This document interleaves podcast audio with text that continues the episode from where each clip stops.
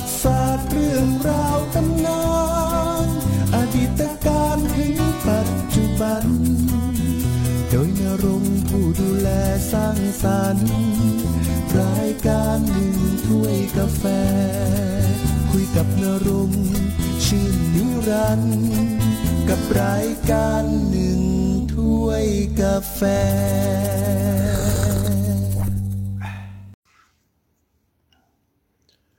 นี่คือรายการหนึ่งถ้วยกาแฟทางพอดแคสต์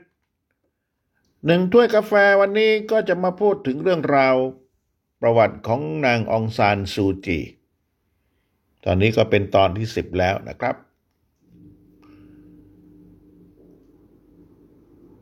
เดือนมีนาคมปี 2531 เมื่อนางซูจี กลับประเทศพม่า เพื่อมาดูแลแม่ที่กำลังป่วยหนัก ในเวลานั้นนายพลเนวินมีอายุ70กว่าปีแล้ว แล้วก็อยู่ในอำนาจมา 26 ปีนายพลเนวินก็ได้เปลี่ยนพม่าให้กลายเป็นอาณาจักรส่วนตัวของตัวเอง แล้วก็ยังต้องการให้อยู่ในสภาพนั้นตลอดไป ไม่มีใครกล้าท้าทายอำนาจของนายพลเนวินแล้วครับพารู้ดีว่าถ้าใครท้าทายโทษนั้นจะหนักเพียงใด แม้แต่นายทหารของนายพลในวินเองก็ไม่กล้า ที่จะหือ นายทหารคนใดที่มีปัญหากับการช้ำนาจของนายพลเนวินไม่ว่าจะด้านไหนก็แล้วแต่ ก็จะถูกจับ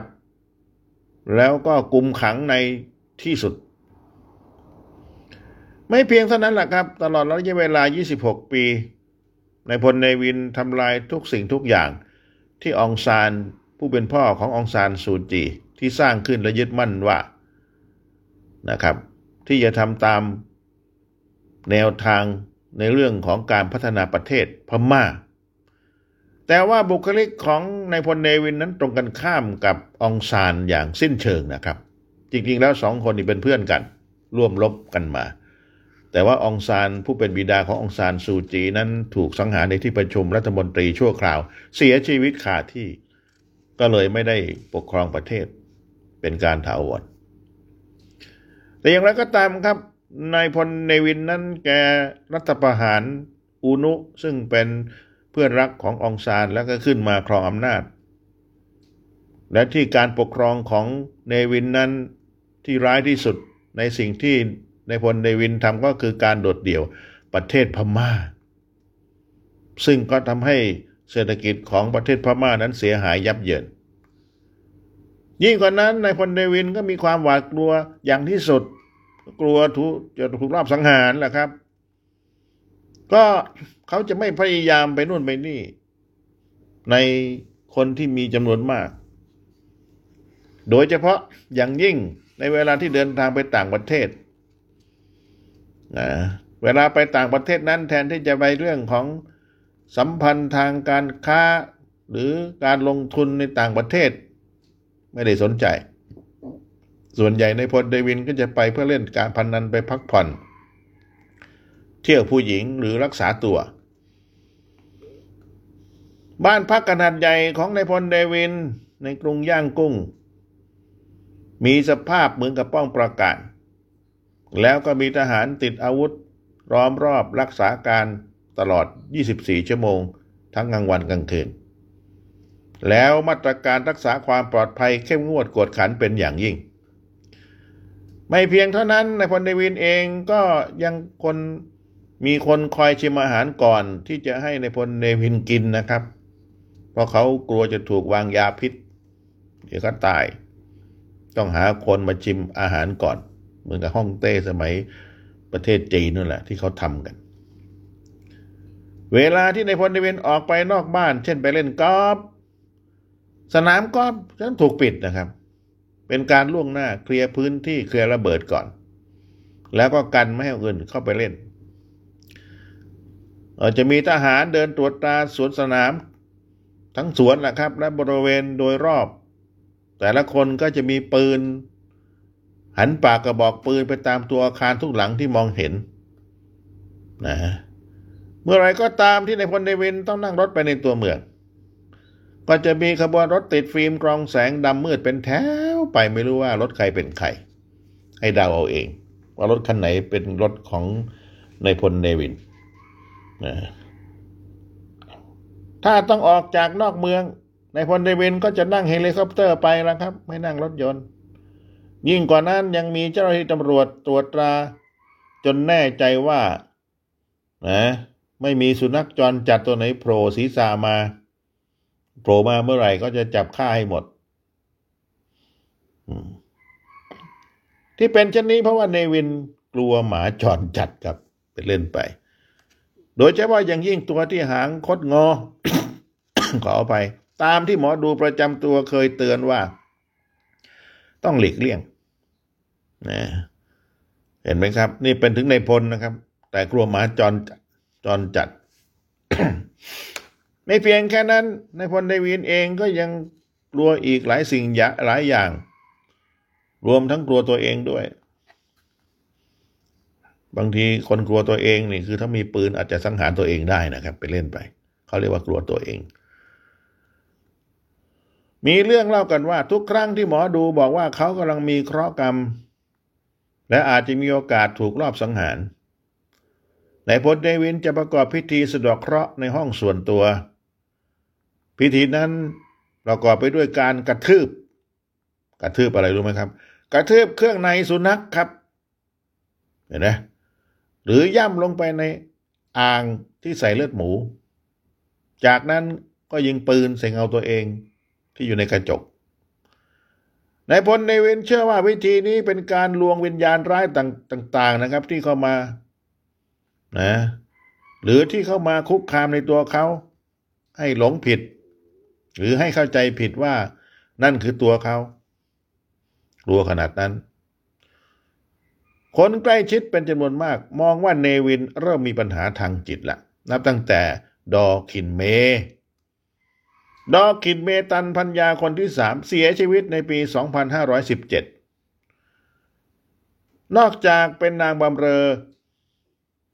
นับไม่ถ้วนแล้ว ก็ไม่มีใครระบุได้ว่า เนวินมีเมียกี่คนเป็นเรื่องเป็นราวมีตัวเลขกะประมาณการระหว่างหกถึงแปดคนนะครับ ที่เห็นเห็นตัวตน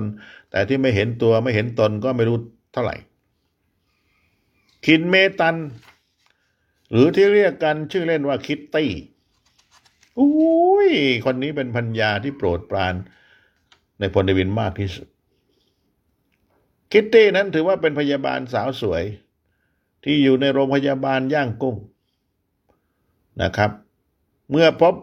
และได้รู้จักเนวิน ที่โรงพยาบาลนั่นแหละ ก็คล้ายๆ กับดอขินจีแล้วครับดอขินจีซึ่งเป็นแม่ของซูจีเนี่ย ก็เป็นพยาบาลนะครับ แล้วก็รู้จักกับองซานซึ่งเป็นพ่อที่โรงพยาบาลเหมือนกัน แต่ว่าคิตตี้เนี่ย ซึ่งเป็นภรรยาของนายพลนายวินตากจากบรรดาของสูจีลิบลับ นอกจากเป็นพยาบาลแล้วคิตตี้ยังเป็นนักเต้นรำตามไนท์คลับอีกด้วย เพราะว่าไม่พอกินครับ การเป็นพยาบาลที่ประเทศพม่าก็ต้องออกมาหากินเต้นรำตามไนท์คลับ จะได้มีเงินมีรายได้มากขึ้น คิตตี้นั้นชอบการเป็นสตรีหมายเลขหนึ่ง แล้วก็มองว่าการแต่งงานกับนายพลเนวินคือการสร้างความร่ำรวย และชีวิตที่สุขสบายให้ตัวเองเพราะลำบากมาเยอะเป็นทั้งพยาบาลเป็นทั้งไซด์ไลน์นะครับ ในตอนนั้น ความร่ำรวยของนายพลเนวินนั้นเป็นไปตามสภาพการและสถานที่นายพลเนวินมีบ้านพักในต่างประเทศหลายแห่ง มีบัญชีเงินฝากที่สวิตเซอร์แลนด์ แต่เวลาที่อยู่ในพม่าจะทำตัวให้เป็นไปตามสภาพของประเทศ ซึ่งตัวเองพยายามสร้างขึ้น นั่นก็คือ วิถีทางดำเนินชีวิตแบบสังคมนิยม หากถึงขนาดนั้นวิลล่าของเนวินก็ยังมีเครื่องอำนวยความสะดวกครบครันแล้วครับ มีแอร์มีเครื่องทำน้ำอุ่นนะครับ มีรถยนต์มีคนมาบริการทุกอย่างครบครัน และนั่นก็เป็นสิ่งที่คิตตี้พยาบาลคนนี้ ก็ได้ใช้แสดงฐานะของตนเอง ไม่เพียงเท่านั้น คิตตี้เองก็ยังเรียกร้องขอเครื่องเพชร ไม่มีหยุดไม่มีหย่อนแล้วครับ จากในพลเนวินนะไม่ชอบอวดนะขอมากเข้ามากเข้าในพลเนวินไล่ออกจากบ้านเลยครับลำคาญ ขอแต่เพชรขอแต่พลอยขอแต่กระเป๋าใบหรูๆหลักแสน ภายในระยะเวลาเพียงสองสามวัน เมื่อเนวินหายโกรธหล่อนก็จะกลับมาแล้วครับ ใครๆจึงมองเห็นว่าคิตตี้นี่มีอิทธิพลเหนือเนวินมาก ครั้งหนึ่ง พอเนวินเห็นลูกน้องเล่นหูเล่นตากับคิตตี้ซึ่งเป็นภรรยาในงานเลี้ยงซึ่งจัดขึ้นที่บ้านต่อยลูกน้องคนนั้นจนหมดสตินะครับ นายพลเนวินเนี่ยไม่ธรรมดา และเวลาเวลาใดที่เนวินโกรธ คิตตี้ก็จะเล่นเปียโนให้ฟังตุ้งนิงตุ้งนิงบางครั้งก็ร้องเพลง ที่รู้ว่าเขาชอบคลอไปด้วยนั่นรู้จักเอาใจ คิตตี้นั้นเป็นหน้าตาของเนวินในทางสังคม เธอมีเสน่ห์กับทุกคนที่ได้พบเห็น จึงมีประโยชน์ในเวลาที่ต้องต้อนรับเจ้าหน้าที่ทางการทูต ที่สำคัญคือไม่มีผู้หญิงคนไหนเข้าใจความต้องการของเนวินเท่ากับคิตตี้ล่ะครับมาร์ตินมอร์แลนด์อดีตนักการทูตประจำสถานทูตอังกฤษในกรุงย่างกุ้ง ซึ่งประจำการอยู่ในระหว่างปีพศ 2500 ถึงปี 2504 และกลับไปที่นั่นอีกครั้งในปี 2529 ในฐานะเอกอัครราชทูตก็เล่าว่า เมื่อครั้งที่คิตตี้ยังมีชีวิตอยู่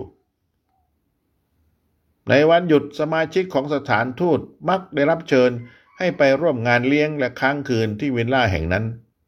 คราวหลังนะครับ คราวหนึ่งหลังอาหารเย็น คิตตี้เจรจากับเลขา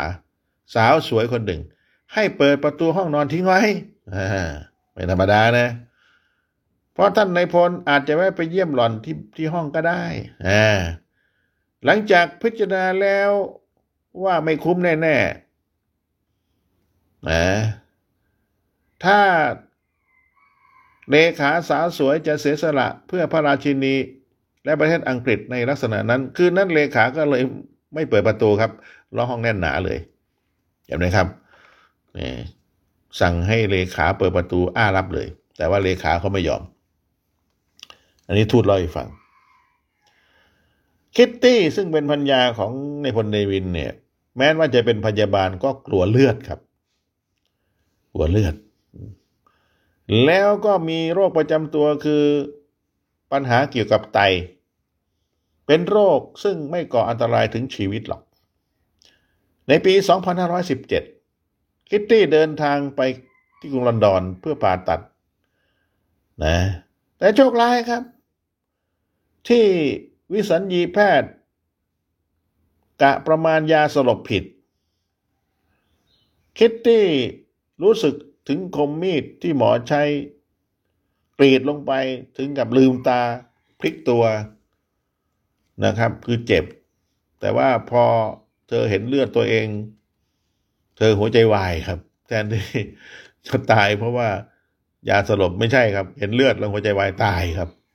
นี่คือความกลัวเลือดของคนนะหลังจากที่คิตตี้เสียชีวิต พฤติกรรมของนายพลเนวินก็เปลี่ยนไปนะครับ เริ่มที่จะไม่อยู่กับร่องกับรอยนะเพราะว่าถ้าอยู่กับคิตตี้แล้วมีความสุข รู้สึกคิตตี้เอาใจเก่ง เวลานายพลเนวินเหนื่อยๆ กดโกรธเครียดมาก็จะเล่นเปียโนกุ้งกิ้งกุ้งกิ้งให้ฟังร้องเพลงขับกล่อม มันทำให้นายพลเนวินก็สบายใจ แต่พอคิตตี้จากไปนายพลเนวินก็เปลี่ยนไป แต่อย่างไรก็ตามครับนายพลเนวินนั้นก็เจ้าชู้จนกระทั่งได้ภรรยาคนใหม่ ซึ่งเป็นนักวิชาการทางประวัติศาสตร์ สอนอยู่ในมหาวิทยาลัยย่างกุ้ง แล้วก็ยังเป็นญาติห่างๆของนายพลในวินด้วย นะครับ คนนี้ชื่อดอนินิเมียน เธอไม่ได้หลงตัวแล้วโอ้อวดอย่างคิตตี้เมียคนที่แล้วของเนวิน แถมบางครั้งยังกล้าแสดงความสงสัยในนโยบายของนายวินซะโดยซ้ำอ่าไม่ชอบนะครับผู้ชายโดยเฉพาะเนวิน และอาจจะเป็นเพราะเหตุนี้ เพราะเขาพบผู้หญิงคนใหม่ในเวลาต่อมา การแต่งงานครั้งนั้น ที่แต่งกับญาติญาติคือดอนินิเมียนนี่ก็เลยจบนะครับ ที่สอดรู้สอดเห็นหลายเรื่องนะครับ คัดค้านเขาเขาก็ไม่ชอบ ต่อมานายพลเนวินก็มีภรรยาหมายเลขห้าหรืออาจจะเป็นคนที่หกของนายพลเนวิน คนนี้ชื่อจูนโลสเบนลามีจูนโลสเบนลามีเธอเป็นลูกครึ่งพม่านะครับ ลูกครึ่งพม่าตะวันตก เนวินชื่นชอบ ผู้หญิงลูกครึ่งตะวันตกมาแต่ไหนแต่ไรมารดาของจูนโลสคือเจ้าหญิงมารัตมีเชื้อสายมาจากพระอนุชาองค์หนึ่งของพระเจ้ามินดง เจ้าหญิงมารัตเนี่ยสมรสกับสมรสกับชาวออสเตรเลีย ซึ่งก็เป็นเจ้าของกิจการสนามม้าแข่ง จูโรสใช้ชีวิตส่วนใหญ่ในยุโรปและอเมริกา แล้วก็ยังมีความสัมพันธ์กับหนุ่มๆ หลายเชื้อชาติมาก่อน ครั้งหนึ่งก็เคยแต่งงานกับแพทย์ชาวอิตาลีมาด้วย ไม่ธรรมดา หน้าตาสวยแล้วครับ ลูกครึ่งเนี่ย ลูกครึ่งพม่า แล้วก็ออสเตรเลียใช่ไหมครับ ออกมาก็เป็นคนสวยหน้าคมแล้วครับ คือคมไม่มากนะผิวเนียนนะเหมือนนางเอกในจินตนาการเหนื่อยเหมือนในวนวนิยายประมาณนั้นแหละ จูโรสเนี่ยสวยแล้วครับ ไม่ธรรมดา ถูกตาต้องใจในพลเดวิน นายพลเนวินก็หย่ากับนินิเมียนเพียงไม่นาน จูนโรสก็บินมาย่างกุ้ง ซึ่งก็มีผู้คาดเดาว่าคุณสมบัติหนึ่งที่ทำให้เนวินสนใจจูนโรสก็เพราะว่าหล่อนมีเชื้อเจ้าแหละครับ ลูกหลานมินดงแล้วคาดคะเนไปกว่านั้นก็ขั้นเข้าใจว่าจะรื้อฟื้น ระบบกษัตริย์ขึ้นมาซะได้ซ้ำละครับ ตัวเองจะเป็นกษัตริย์ซะเลย หากเพียงไม่นานการคาดคะเนทั้งหลายทั้งปวงก็เลือนหายไป เมื่อเนวินสั่งให้จูนโรสยกเลิกพาสปอร์ตของอังกฤษที่มีอยู่ ชีวิตสมรสระหว่างนายพลเนวินกับจูนโรสก็ดุเดือดยิ่งไปกว่าคิตตี้ซะเองนะครับ มีเรื่องราวเล่าว่าคืนหนึ่งเขาโกรธ จูนโรสมากถึงขนาดขว้างที่เขี่ยบุหรี่ใส่นะครับ นี่ขนาดสวยนะ มันนางฟ้าเลยนะนายพลเนวินเอาที่เขี่ยบุหรี่ฟาดใส่เลย วันต่อมาจูนโรสอยู่ไม่ได้ครับ บินกลับเลย ไปประเทศอังกฤษทันที รายงานแพทย์ระบุว่า อาทิตย์หนึ่งหลังได้รับบาดเจ็บจากที่เขี่ยบุหรี่กระแทกเข้าที่หน้าอก จูนโรสก็ยังออกเสียงพูดไม่ได้ มีข่าวลือต่อมาว่านายพลเนวินกลัวว่าเรื่องที่เกิดขึ้นจะทำลายชื่อเสียงของตัวเขาเอง จึงเสนอเงินจำนวนหนึ่งเพื่อให้จูนโรสปิดปากนะอย่าไปพูดนะ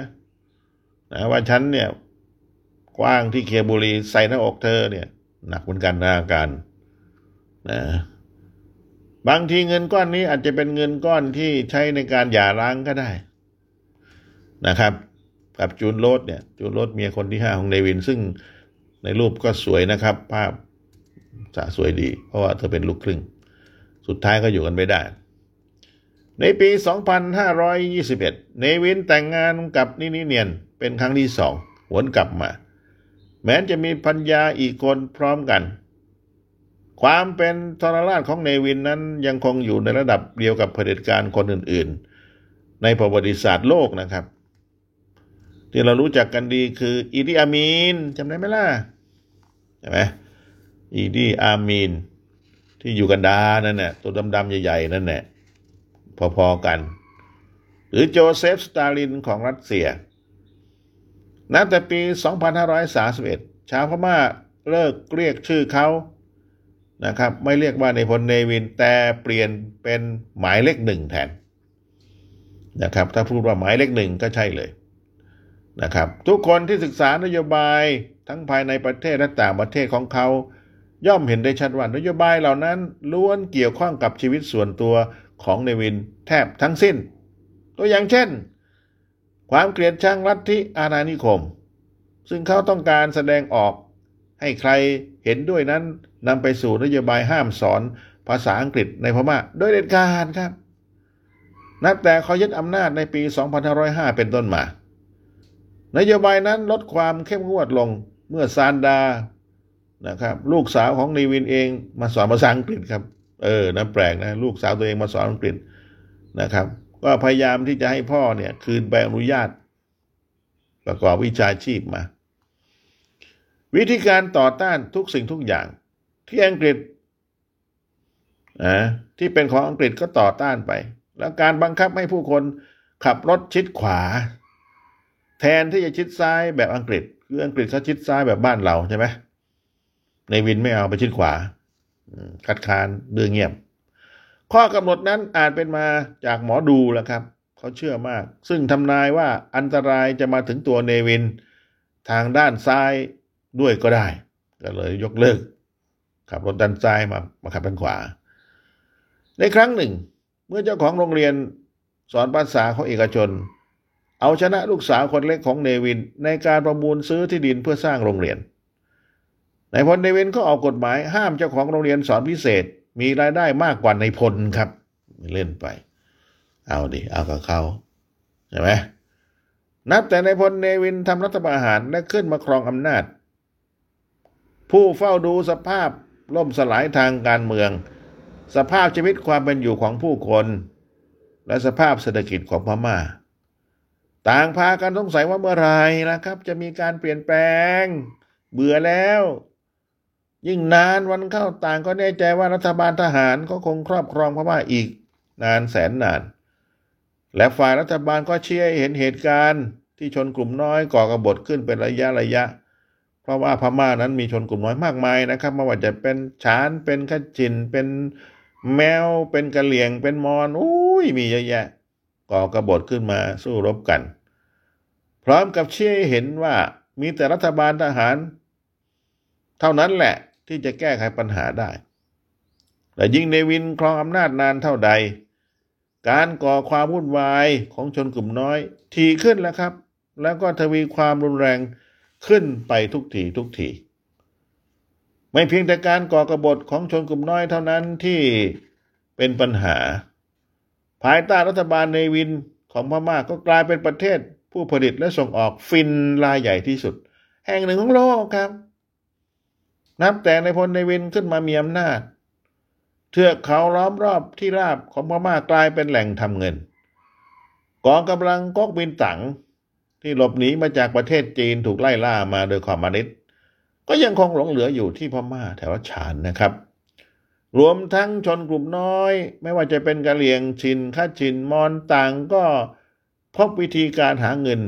มาสนับสนุนกองกำลังทหารของตนด้วยการเข้าถึงการค้ายาเสพติดละทีนี้นะครับ รัฐฉาในมีพรมแดนติดกับพม่าและไทย มีประชากรหลายเชื้อชาติและใช้พื้นที่เกือบทั้งหมดปลูกฝิ่น เป็นรัฐที่มีปัญหามากที่สุด รัฐบาลใช้วิธีการปราบด้วยการสร้างความแตกแยกภายใน โดยรัฐจะแยกกลุ่มที่ต่อสู้กัน ใช้สินบนดึงเอากลุ่มหนึ่งออกมา สัญญาว่าจะไม่ลงโทษถ้าให้ความร่วมมือกับทางรัฐบาลทหารพมา่า ปัญหาใหญ่ของรัฐบาลเนวินในตอนนั้นก็คือ ขุนสาครับ คงได้ยินนะครับ ขุนสา ที่จริงก็มีผู้บริตและค้ายาเสพติดรายใหญ่ในพม่ามากมาย ต่างกันก็แต่ว่าขุนสาคนนี้ครับ มีชื่อเสียงกว่าคนอื่น ก็เพราะรู้จักสร้างข่าว ให้ตนเองอยู่เสมอสำคัญนะครับ แต่ว่าเวลาของเราหมดลงแล้วครับ ขุนสาเก็บไว้พูดพรุ่งนี้ต่อ นี่คือรายการหนึ่งถ้วยกาแฟทางพอดแคสต์มีเป็นประจำทุกวันแล้วครับ เล่าเรื่องนู้นเรื่องนี้ให้ฟัง เป็นประโยชน์เป็นความรู้นะครับ ผมเองก็ได้รู้ด้วย ท่านเองก็ได้ทราบเรื่องราวที่มาที่ไป ผมนรงชื่อนิรันดร์ลาไปก่อน สวัสดีครับ